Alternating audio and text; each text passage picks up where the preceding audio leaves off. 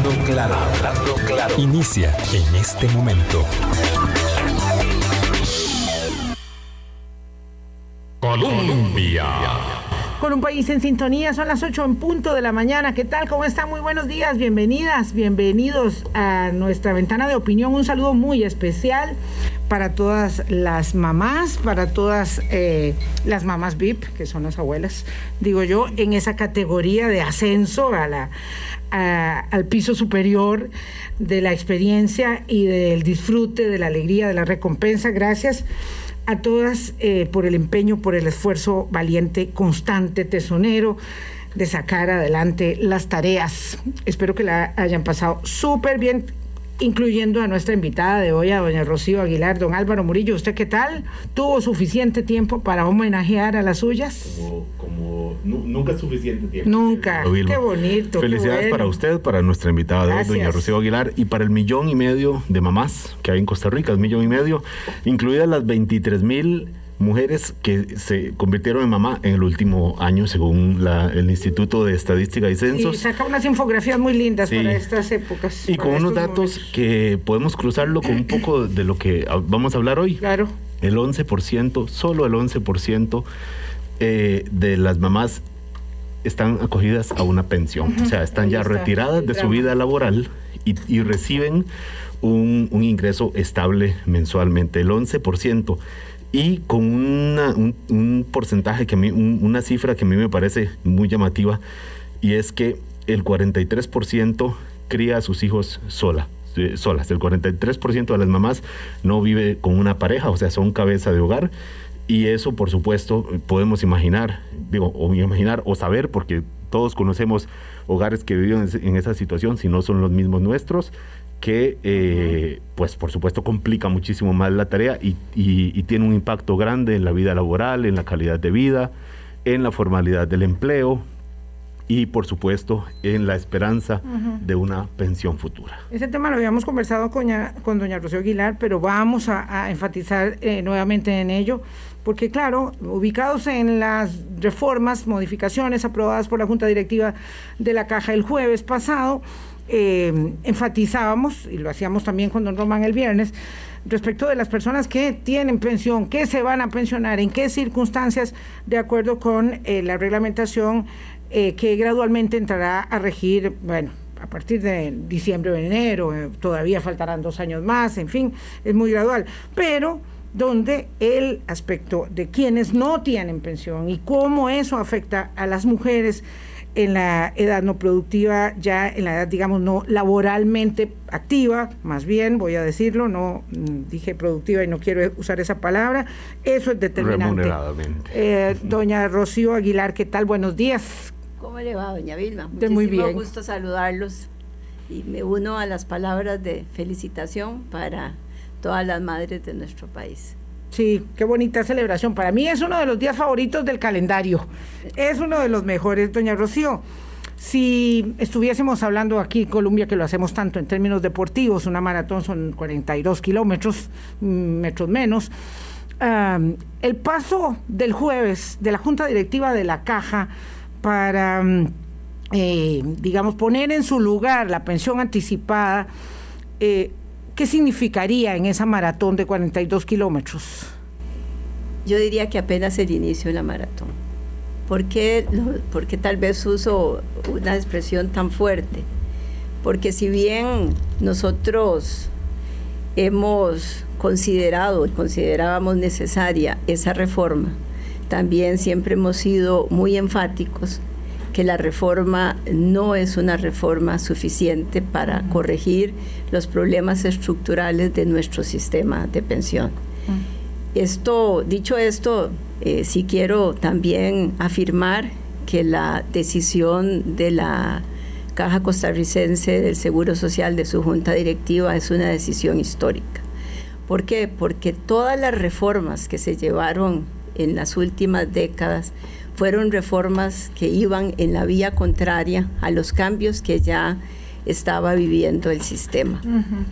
En mil novecientos cincuenta, la Caja contrata a un actuario, y ese actuario ya mencionaba en esa época eh, con una pensión de, a la edad de sesenta y cinco años, que no iba a ser sostenible I B M. Estoy hablando de mil novecientos cincuenta, años del siglo atrás. pasado. Uh-huh. eh, y por supuesto, las reformas que años después se vinieron sucediendo, que arrancan en los setentas, precisamente con la edad anticipada, eh, y eran reformas que iban en la vía contraria uh-huh. a, la, a esa recomendación de mil novecientos cincuenta. Y no es porque queramos estar en contra de una pensión anticipada, es que la edad de pensión es una edad que de alguna forma tiene que estar asociada a la demografía del país. Y un país que prácticamente eh, logra en unos treinta, eh, perdón, eh, sumarle treinta años uh-huh. de vida a la, expectat- a la, a la expectativa perdón, del costarricense, no era posible pensar en pensiones adelantadas. Pero no solo teníamos una población que estaba envejeciendo más, sino un tema que es bastante eh, dramático en esto, que es la caída de natalidad, de la natalidad, porque hace que para poder soportar un número de pensionados cada vez tengamos proporcionalmente menos trabajadores activos. Así que de más o menos treinta trabajadores activos que teníamos en el siglo pasado para sostener a un pensionado, hoy día esa cifra rondará a los seis y en el dos mil cincuenta se estima que apenas llegará a dos punto cinco. Y entonces el tema de, la, de una pensión anticipada era inviable. Y esa pensión anticipada, junto con otras medidas que tampoco se tomaron oportunamente, lo que vino es básicamente a generar un déficit actuarial que hacía que se pusiera en riesgo precisamente las reservas. Eh, y entonces íbamos a llegar a un momento crítico en el año treinta y siete, creo, en el cual se agotaban las reservas. Porque hoy día, antes de esta reforma, por cada eh, dos colones que pagamos de pensión, solo tenemos, por así decirlo, un colón para hacerle frente a esa obligación. Esto medido, por supuesto, En la, en la vida, varios años de, del régimen. El tercer elemento es un tema que tiene que ver con la transformación del mercado laboral. Eh, y esto también impacta, sobre todo, porque el sistema de pensiones nuestros, y pensando en I B M en particular y las pensiones básicas, están asentadas fundamentalmente en la planilla. Y entonces, aquella planilla formal, ¿verdad? Aquella planilla... Eh, porque recordemos que el, el régimen se alimenta de una cotización que hace el trabajador, que hace el Estado y que hace el empleador. Y entonces, con cada vez una mayor eh, informalidad o cambios en el mercado laboral, desplazamiento eh, por la tecnología, eh, movilidad, eh, trabajos eh, de temporada, ¿verdad?, que hacen que la densidad de cotización de cada persona sea relativamente baja, hace insostenible el sistema.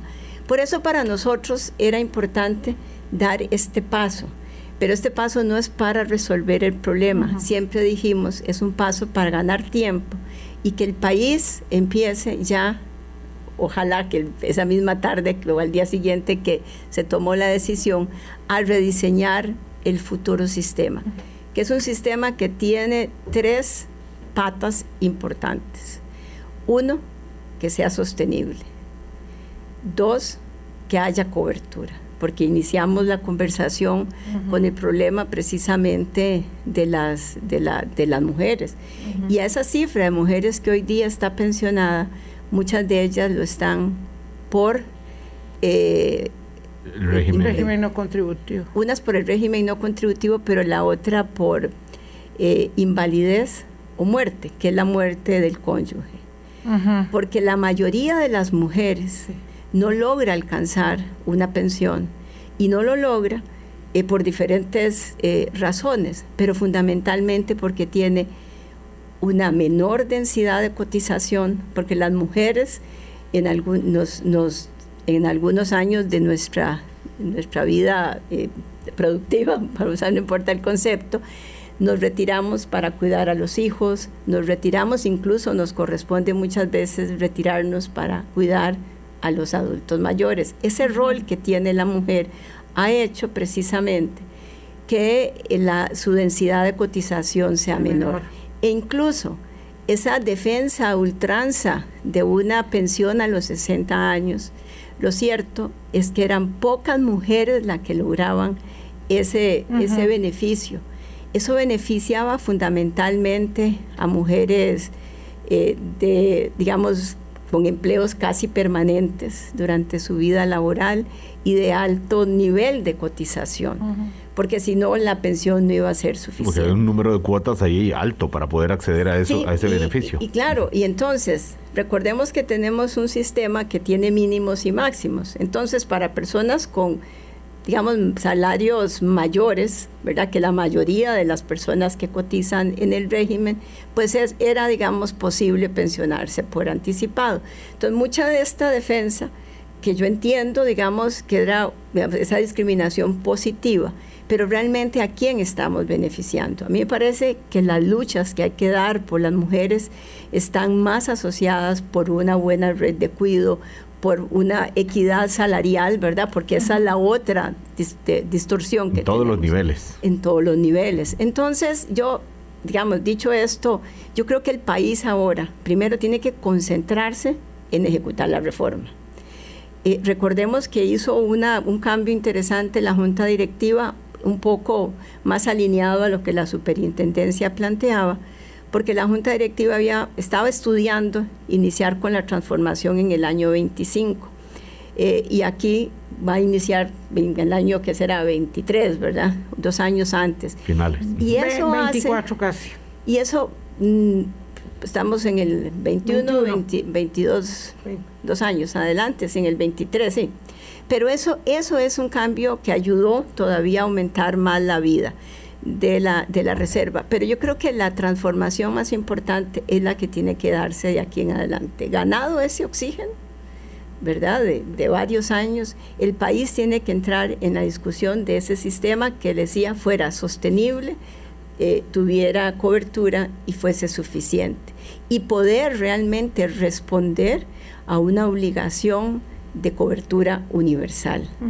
Y esa cobertura universal es inviable bajo el esquema de pensión que hoy día tenemos. Por eso hemos hablado eh, en la posibilidad que el país transforme su sistema nacional de pensiones y haya para cada costarricense mayor de sesenta y cinco años la posibilidad de una vejez digna, porque tiene una pensión básica. Ajá. Hoy día, como decimos, tenemos un sistema sentado en la planilla y es inviable. O sea, si quisiéramos que vía la planilla Se, se, se hubiera hecho, digamos, una reforma para pagar las pensiones que hoy día hay, hubiese que haber aumentado la contribución en más de un treinta por ciento. Eso hubiera llevado a más informabilidad, a costos de producción más altos de las empresas, y entonces eso, eso, esas no son las soluciones. Permítame, porque claro, ha usted tocado muchísimos temas en, eh, digamos, eh, diseñando el, el contexto de la conversación, y eso es muy interesante, pero como este es un tema que no es, eh, es de, de interés para todos, pero de conocimiento, digamos, eh, reducido.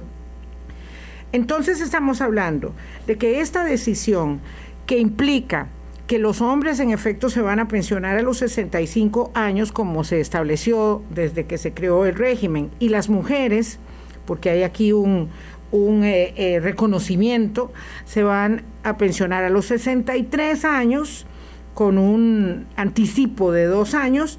Esa reforma es un pequeño paso, nada más eh, necesario, implica que estamos en esa línea.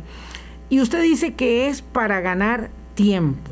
Entonces, yo quisiera que pudiéramos ir detallando cómo es que vamos a ganar tiempo para ese futuro, ¿verdad?, este, sostenible, de cobertura y suficiencia, eh, que nos lleve a esto que usted llama una cobertura universal, que es tal vez lo que a la gente le cuesta mucho entender, ¿verdad?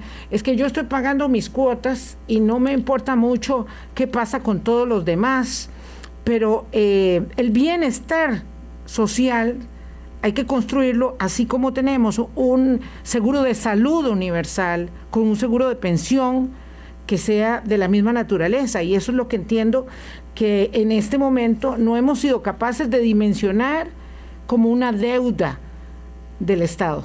Es importante y ese, ese tema de por qué una pensión eh, básica universal. Primero, porque hoy día más del cincuenta o el cincuenta por ciento aproximadamente de los mayores de sesenta y cinco años carecen de una pensión. Un poquito más cerca de, del micrófono. De, de nuevo, ese dato para mí es crucial, perdón. La mitad de las de los mayores. mayores de sesenta y cinco años carecen de una pensión. Uh-huh. Y ese es un dato muy relevante. ¿Por qué? Porque la cantidad de mayores de sesenta y cinco años al año cincuenta se triplicará. Y el otro elemento importante de esto es que la pobreza en este país está fundamentalmente asentada en los mayores de sesenta y cinco uh-huh, años. Uh-huh.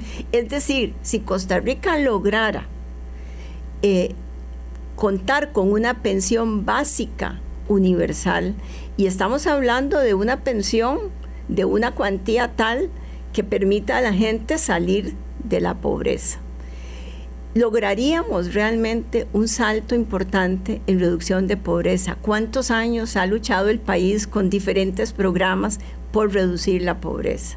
Si nosotros no atacamos el ingreso básico de personas en una edad y en un momento de su vida que no pueden tener acceso al mercado laboral, los estamos condenando a la pobreza.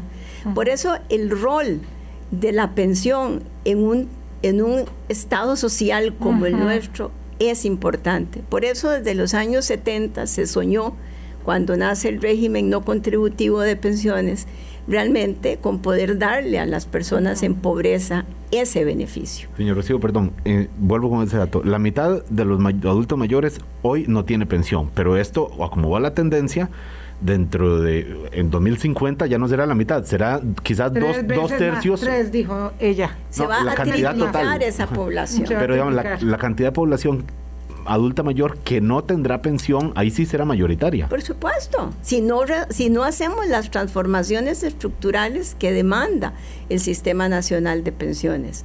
Por eso yo digo, esta decisión que tomamos es el inicio de la maratón, porque lo que tenemos realmente que plantearnos como país es cómo vamos a lograr esa cobertura para que no tengamos personas en edad mayores de sesenta y cinco que no tengan un ingreso digno. Esa es realmente el centro de la discusión. Uh-huh. Ahí debería de estar.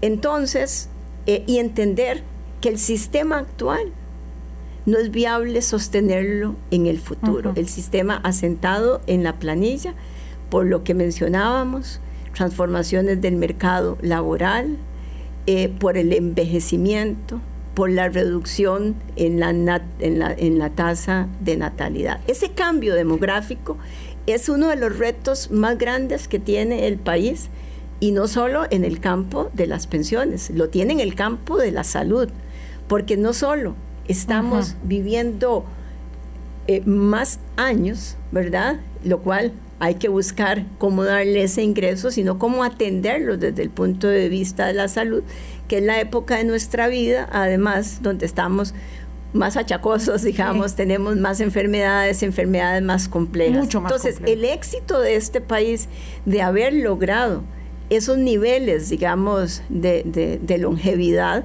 realmente también se convierten por el otro lado en cómo vamos a sostener a esa población desde el punto de vista de cuido, además. No solo estamos hablando del cuidado de los niños, sino del cuidado de los adultos, estamos hablando de ese, de ese ingreso digno. Ajá. ¿Cómo diseñar ese sistema? Es el reto. Y es lo que vamos a ver exactamente después de esta pausa, porque son las ocho veinte de la mañana y hay que eh, ir a nuestro eh, primer corte. Esto es muy importante antes de lanzar nuestras, nuestros dardos, ¿verdad? Nuestra frustración, de que a mí me importa solo lo que yo hago y cuánto he cotizado yo y cuánto me van a pagar a mí, y esta estampida de gente que ahora está preguntando, ¿ya me puedo pensionar mañana? ¿Me da tiempo estos meses para pensionarme? Eh, antes de correr hay que eh, atender los señalamientos que eh, refieren al Estado Social, que todos queremos, porque el Estado Social tenemos que financiarlo entre todos, y ello implica también el financiamiento de las pensiones. Colombia. Con un país en sintonía, ocho veinticuatro minutos de la mañana. ¿En qué dirección podemos construir? Toda vez que yo quisiera um, recordar el, el señalamiento que hacía doña Rocío, todas las modificaciones al régimen de, invali- de pensiones que se hicieron, eh, siempre fueron otorgando más beneficios, y eso es muy atractivo, doña Rocío. El problema es que esos beneficios, como los de la pensión anticipada, no se financiaron, entonces fueron generando un gran hoyo, un gran agujero, un déficit que impide eh, sostener la situación. Esto nada más como para traerlo a valor presente, porque este paso pequeño para iniciar la maratón, como decíamos desde el inicio, eh, se constituye Eh, eh, en irrenunciable, es decir, ya no se podía seguir tirando la pelota para adelante, doña Rocío. Eh, bueno, eh, creo que ya estábamos a punto de chocar con cerca, eh, y realmente hubiese sido deseable que el año pasado, que ya se había hecho sí. el diálogo, pues se tomara la decisión. Pues no obstante, lo que políticamente parece que fue viable fue hacerlo ahora. Y yo creo que es importante en eso reconocerle el papel a la Junta Directiva de la Caja, porque lo que ha hecho, como dije yo, en las últimas ocasiones, uh-huh. cada vez que se enfrenta al problema, lo que hace es, en lugar de corregirlo, es agravarlo. ¿Por qué? Porque todas las discusiones que se hacen alrededor de un tema tan, pol- tan polémico como impopular son las pensiones, hace que al final las partes eh, no logren acuerdos que realmente... Eh, piensen uh-huh. en, en el largo plazo. Y es que cuando mencionaba yo esta, este, esta situación con los mayores de sesenta, que se triplica, para el año dos mil los mayores de sesenta representaban menos del ocho por ciento de la población, y para el año cincuenta será el veinticinco por ciento uh-huh. de la población. Es que la cifra es realmente... La cuarta parte de toda la población. Y cuando es que cuando hablábamos del año cincuenta lo veíamos tan tan lejos, pero en esta materia eh, las decisiones hay que tomarlas porque toman su, su tiempo para poder ponerlas en ejecución.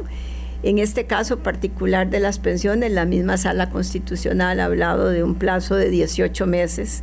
Bueno, aquí en lugar de dieciocho meses se tomó la decisión de veinticuatro meses. Pero, pero esto es un tema que realmente urge. Entonces yo creo que donde tenemos que concentrarnos como país es, bueno, ¿y cómo va a ser el diseño de este nuevo sistema de pensiones? Y más importante, ¿cómo lo vamos a financiar? Eh, hoy día eh, I B M paga como al cincuenta por ciento de los eh, eh, pensionados Eh, beneficios mayores que, por, que los beneficios por los cuales se cotizaron. Esto se genera a raíz de una pensión mínima que se ha establecido, por la cual pues no se ha eh, cotizado. Entonces, posiblemente a partir de, de reformas como, por ejemplo, las, el, los fondos que se están liberando de las pensiones con cargo al presupuesto, eso puede ser una fuente de financiamiento a futuro. ¿Significativo eso? Eh, ah, eso, sí, sí, sí, sí, claro, obviamente no es para jamás. El próximo año, ¿verdad? Pero es, por eso es que el diseño, el diseño es súper importante.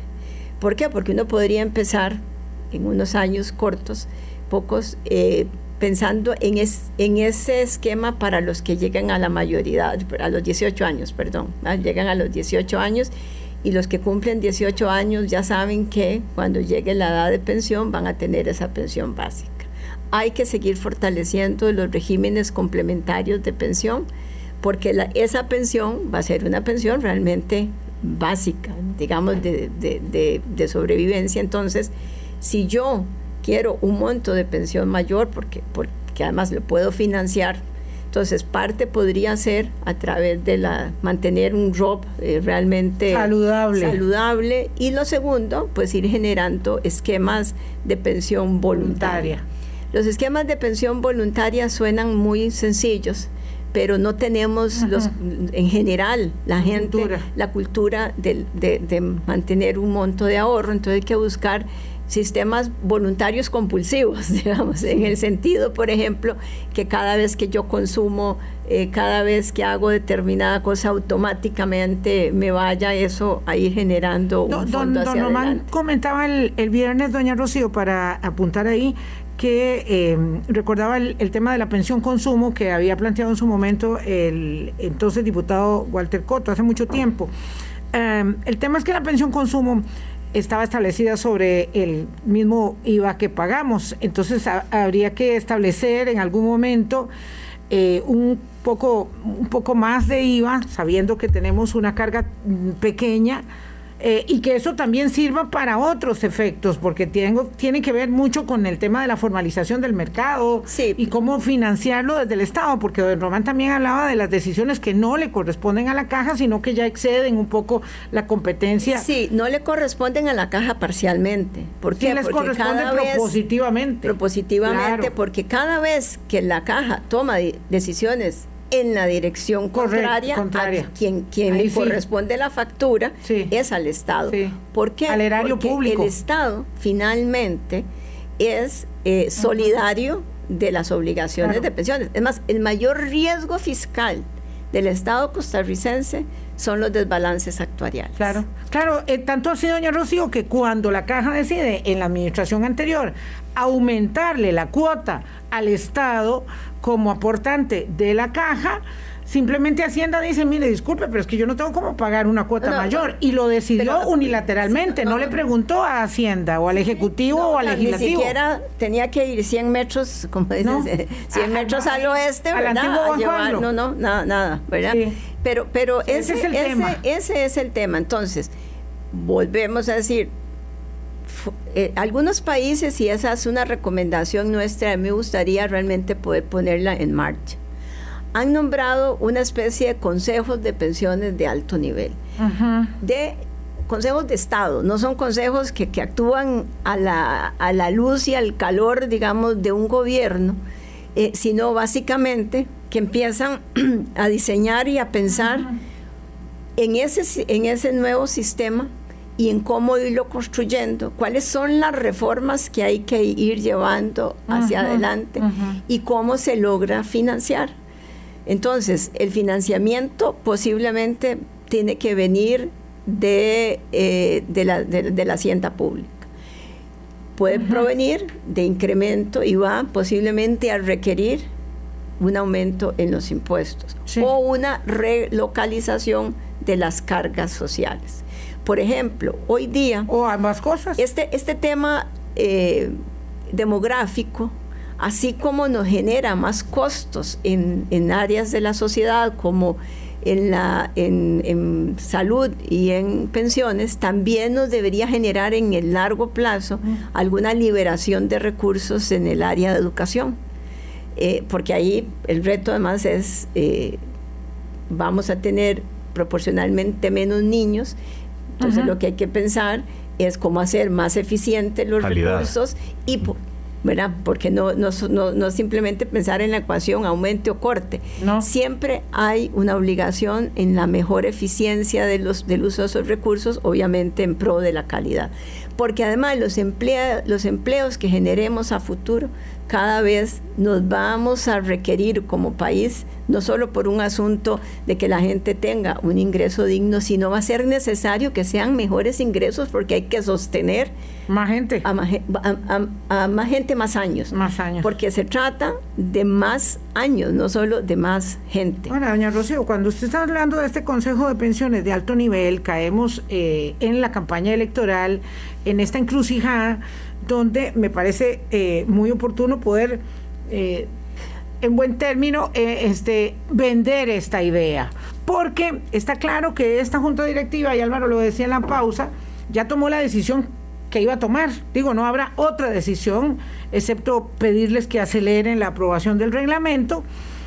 Eh, y entonces esto ya nos cae en, en ese interregno enorme que hay en Costa Rica entre la campaña electoral, la transición y la toma del poder y, y, y el asentamiento de una nueva maquinaria. Este Consejo de Pensiones de Alto Nivel, ¿cómo, cómo lo puedo lo puede usted vislumbrar y cómo convencer no, a los uno, candidatos presidenciales de que este es un tema de la campaña tanto como el tema de la educación mismo? Sí, sí, este, este es un tema de, de realmente de esas reformas de alto calado que el país requiere y que, como digo, no es algo que se pueda poner en marcha de muy, sí. muy rápidamente. Entonces hay que pensar en todo el, el cómo, cuál va a ser el sistema que puede responder a esas transformaciones de, eh, sociales, digamos, uh-huh. económicas, eh, ambientales. Es el que debate el país del va bicentenario. A tener, esa, esa es. Luego, entonces, obviamente para eso habrá que des, de, diseñar las, lo, las posibilidades, los esquemas, los pilares de ese sistema de pensión y su financiamiento. Eh, Eso requerirá de reformas de carácter legal e incluso podría ser constitucional, lo cual pues tomará eh, varios, varios años, y su implementación también va a requerir de varios años. Por eso hay que abstraerlo de alguna forma de, la, de lo que es el tránsito de un gobierno de, de, de cuatro años, ajá, ¿va? Que se pasó las ajá. campañas, pues vienen los nombramientos, pues viene... Eh, qué puedo hacer, y el segundo año lo que pude, después ya el tercero se complicó y en el cuarto de ya, ya, ya las reformas son inviables. Entonces ahí me parece que ese es el reto. Uno podría iniciar, y a mí me gustaría proponer el iniciar con un decreto ejecutivo que defina cuáles son los participantes de ese, en ese, de ese consejo de pensiones. De ese consejo, y de ese consejo podrían entonces sí emanar Eh, las reformas, y como toda reforma para ajá. poder ejecutarla, pues excepto que sean de carácter administrativo, que aquí no son de ese, de ese calibre, pues llegarán oportunamente a la, eso a ya la asamblea. Lo sabe el presidente, digo, más allá de que usted ahora eh, activamente lo, la buscamos en los medios para obtener una opinión calificada sobre el tema. Eh, yo no, ¿cómo se llama? No sé si él lo sabe de forma... Si lo habrá no, leído sí, sí, lo habrá, o escuchado, ojalá que esté oyendo. ¿Cómo se llama? Pero pero, pero yo creo que sí, eh, sería... Es decir, usted no se lo ha planteado. No, yo no se lo he planteado. Eh, sí, me gustaría, por supuesto, planteárselo. Eh, y creo que, que perfectamente, eh, cuando le ha tocado en este periodo, eh, pues hacer las reformas que le han correspondido. Lo dirá eh, usted, doña Rocío, que sí. estuvo dieciocho meses ahí empujando la reforma fiscal eh, con el presidente. Yo, yo, yo sí creería eh, que, que sería alguien, esperaría yo que vea con buenos ojos, porque es realmente generar las bases para, para ese eh, futuro de nuestro país ajá. en esa materia. Claro, y creo que es algo que la Junta Directiva de la Caja también agradecería, porque no sé si ha tenido algún acercamiento, alguna conversación con el señor Macaya o con la Junta Directiva, eh, porque esto necesita un acompañamiento, excede eh, en parte las capacidades de la, de la directiva. Eh, como dice usted, yo creo que todavía queda mucho por hacer, se lo decíamos a don Román también, pero bueno, pero hay que hacer algo más, hay que acompañar un poco más. Cuando se ha hablado de reformas al I B M, se ha hablado de esas reformas eh, solamente en el ámbito del I B M. No se ha hablado de las reformas y mucho menos del tema grande de la unificación de los regímenes de pensiones, porque un gran problema que tiene esto, doña Rocío, es que cuando hablamos de este tema, la gente inmediatamente sale a hablar de la pensión de la Fiscal General de la República, de la pensión del catedrático de la universidad, y entonces esto... a la gente que no tiene por qué entender que se trata de otros regímenes con otro financiamiento, porque además en todo caso la hacienda pública es solo una, eh, se le hace cuesta arriba. Eh, sí, bueno, y se le hace cuesta arriba, por supuesto. Eh, ahí, ahí creo que también es importante reconocer que durante varios años se han llevado algunas reformas adelante que han permitido hasta donde los límites de la sala lo han considerado posible, el ajustar esas pensiones. Pero hay un límite, no pueden tener ajustes que impliquen que se reciba el equivalente al cincuenta por ciento de esa pensión. Entonces, por ejemplo, eh, se han generado contribuciones solidarias, uh-huh. bueno, obviamente están eh, gravadas desde el punto de vista impositivo, eh, pero esto, eh, sobre todo en las pensiones también con cargo al presupuesto.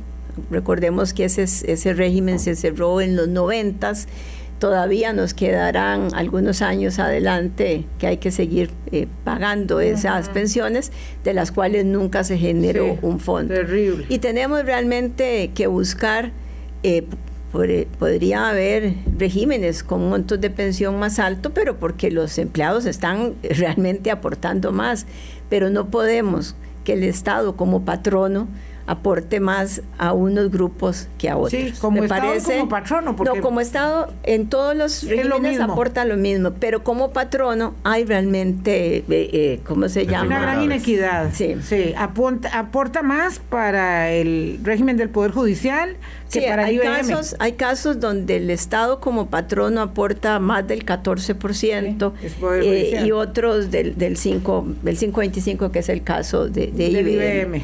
Pero entonces eh, yo creo que ahí hay también sí. espacio, eh, sobre todo para, por, porque frente a la, frente a los ciudadanos, que haya ese, digamos, que haya esa igualdad eh, de trato. Esto no quiere decir que unas personas puedan recibir una pensión más alta porque están cotizando más durante su vida laboral, pero el patrono como Estado eh, me parece que debería tener el mismo porcentaje. Uh-huh. Permítame, doña Rocío, hacemos una pausa, son las ocho cuarenta de la mañana. La unificación de los regímenes de pensiones parece algo imposible, pero hay que hacerlo. Colombia. Con un país en sintonía, ocho cuarenta y dos de la mañana. Eh, decía ahora, eh, Vilma, antes de la pausa, terminó con un, una, una idea que muchos radioescuchas pueden decir, esto qué y cómo, y es unificar los sistemas para que el Magisterio, el Poder Judicial, por decirlo, bueno, y el I B M, que son los, los tres principales, eh, tengan condiciones más o menos parecidas, o ojalá, pues, digamos, equitativas, y entonces el Estado ahí sí aporte de igual manera para los tres, y, y, y, y no exista además este, esta dispersión y esta confusión que hay de quienes sí pueden pensionarse bien, quienes no. ¿Es esto, eh, es, es esto en, en la dirección a la, a la que, que, que está planteando usted, doña Vamos Rocío, ver, superintendente de pensiones, re, verdad? Reco- recordemos. recordemos que tenemos un sistema de pensiones en tres pilares. El, la pensión base, eh, la, sí, la básica. Principal, digamos. Y esa principal, a su vez, tiene tres actores, siendo el actor más importante, por supuesto, I B M, pero está el, el Poder eh, Judicial y el Magisterio. Digamos, esto es la básica. La segunda es la obligatoria complementaria, que es el, el, el R O P. Y la tercera, digamos, el régimen eh, no contributivo Voluntario. de pensiones. Ah. Y también existen algunas, bueno, estarían las voluntarias, pero digamos, como pilares fundamentales, esos tres. Entonces, yo sí creo, eh, esto no quiere decir que no existan los tres sistemas, ¿verdad? Pero los beneficios y los costos para el Estado deberían ser los mismos. O sea, ¿por qué si yo estoy en una pensión básica que financia el Estado como patrono? Como patrono, ¿verdad? No como Estado. El también, I B M. Uh-huh. Eh, y llámese I B M, Poder Judicial. ¿Por qué en un caso yo me puedo pensionar a los cincuenta y cinco años y por qué en el otro me voy ahora a esperar a los sesenta y cinco? Cuando es el Estado el que está haciendo los aportes uh-huh, como patrono. Claro. Eh, eh, cuantías, etcétera.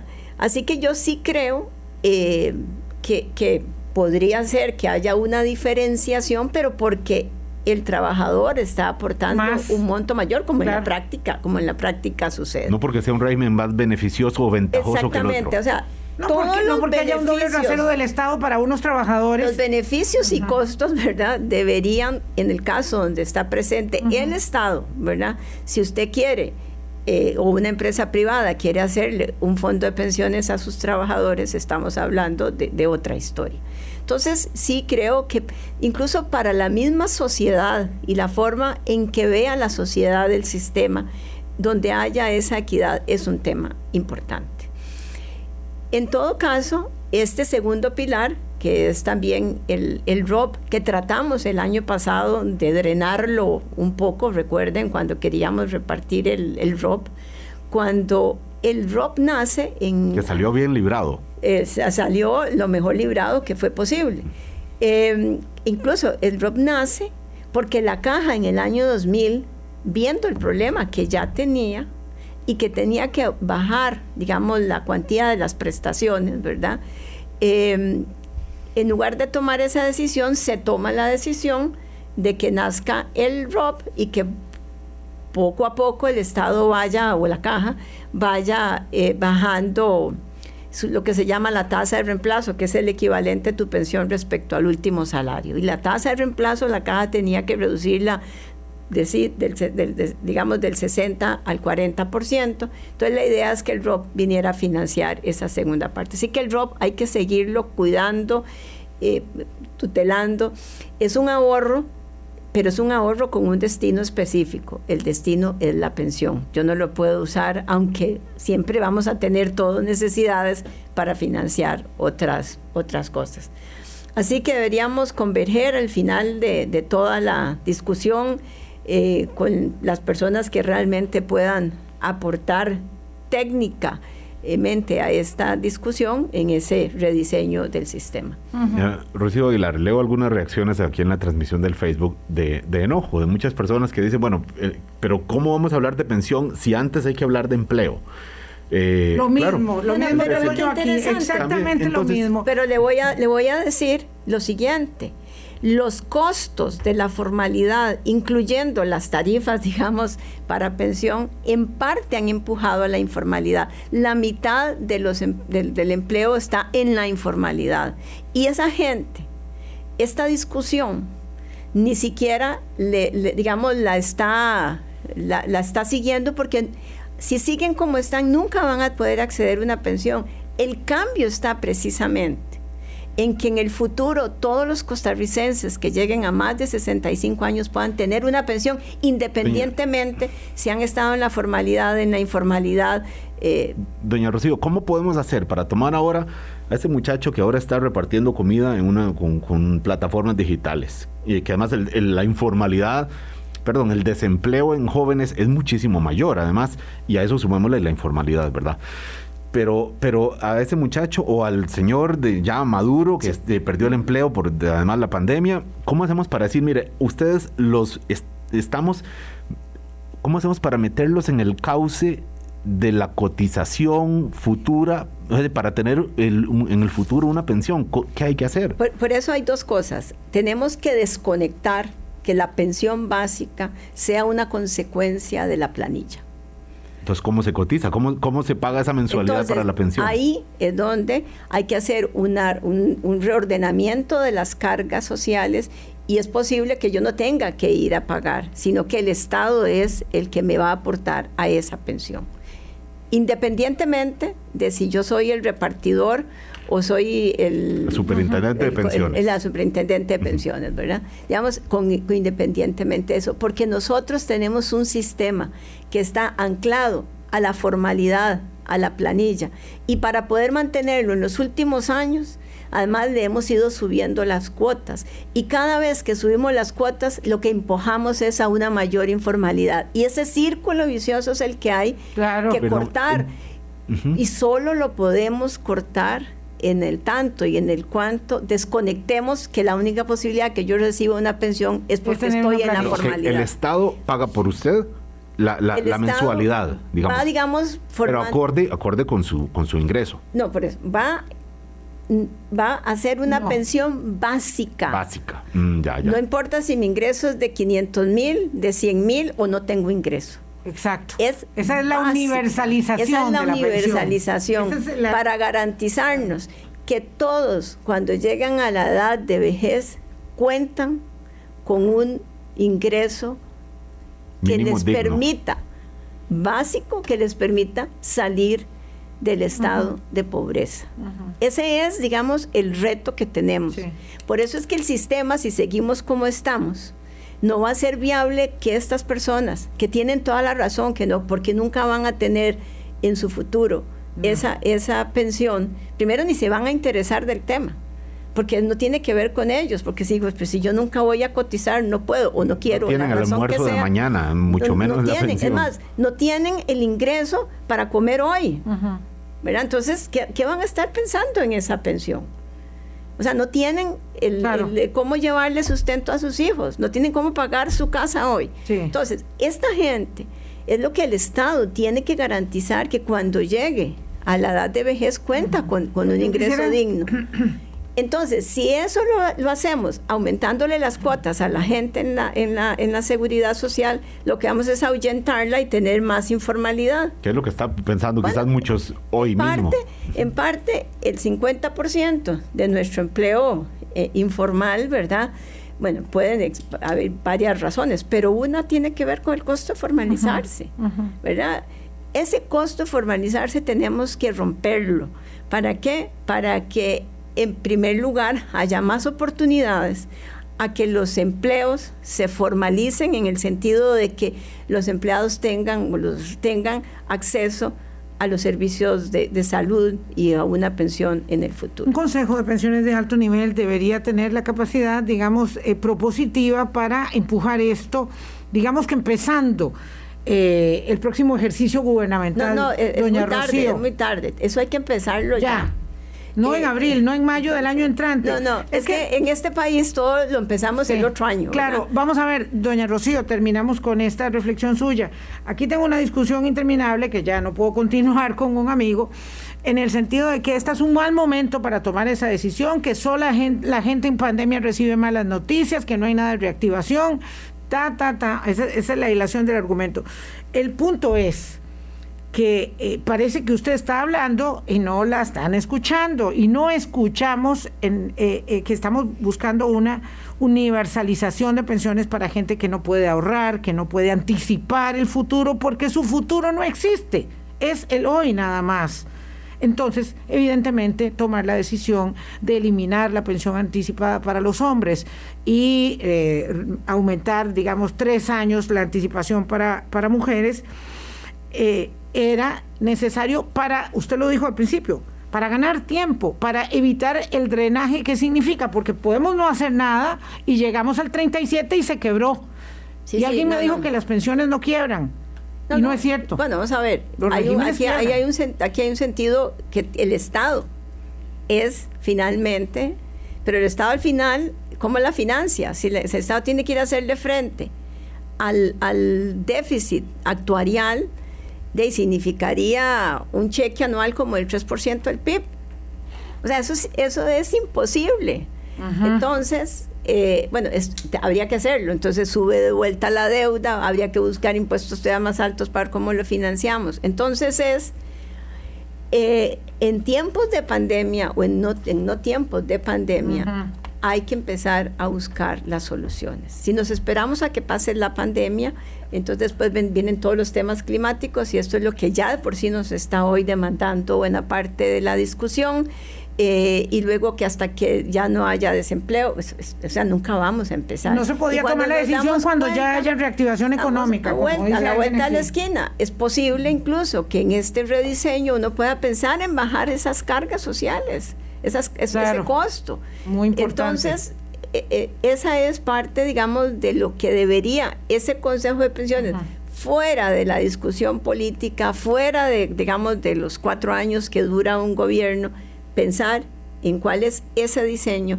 y entonces empezar para atrás cuál es el conjunto de acciones, reformas legales, reformas constitucionales que vamos a llevar hacia adelante. Eso. Pensión digna. Uh-huh. cien por ciento de cobertura es el reto que tenemos como país. Doña Rocío, muchas gracias. Temo que es una tarea muy cuesta arriba porque eh, hay mmm, dificultades de, de escucha, eh, porque tenemos esta idea de pensar en el hoy, en el momento, en lo que a mí me va a beneficiar y si me está impactando negativamente y entonces no quiero. Eh, y, y, y me, me niego, o sea, yo lo que lo que escucho, y Álvaro está igual en la en la otra plataforma, es no me interesa. Es Quiero la una plata cosa ya. natural, primero mis sí, dientes y después mis, mis parientes, ¿verdad? Es la aplicación ah, del, sí. del, del refrán. Y puede ser, pues, no sé si el egoísmo está en la naturaleza humana, pero tenemos que combatir. No, pero es que si queremos un Estado social de derecho, no, no seamos no seamos eh, hipócritas y no digamos que no lo queremos. No repartamos lo que no tenemos. Es, exactamente, porque es que vamos a distribuir miseria. Doña Rocío, muchas gracias por haber venido. Nos deja con mucha reflexión. Gracias a ustedes, amigas y amigos. Hasta mañana. Gracias. Hasta luego. Hablando claro, hablando claro.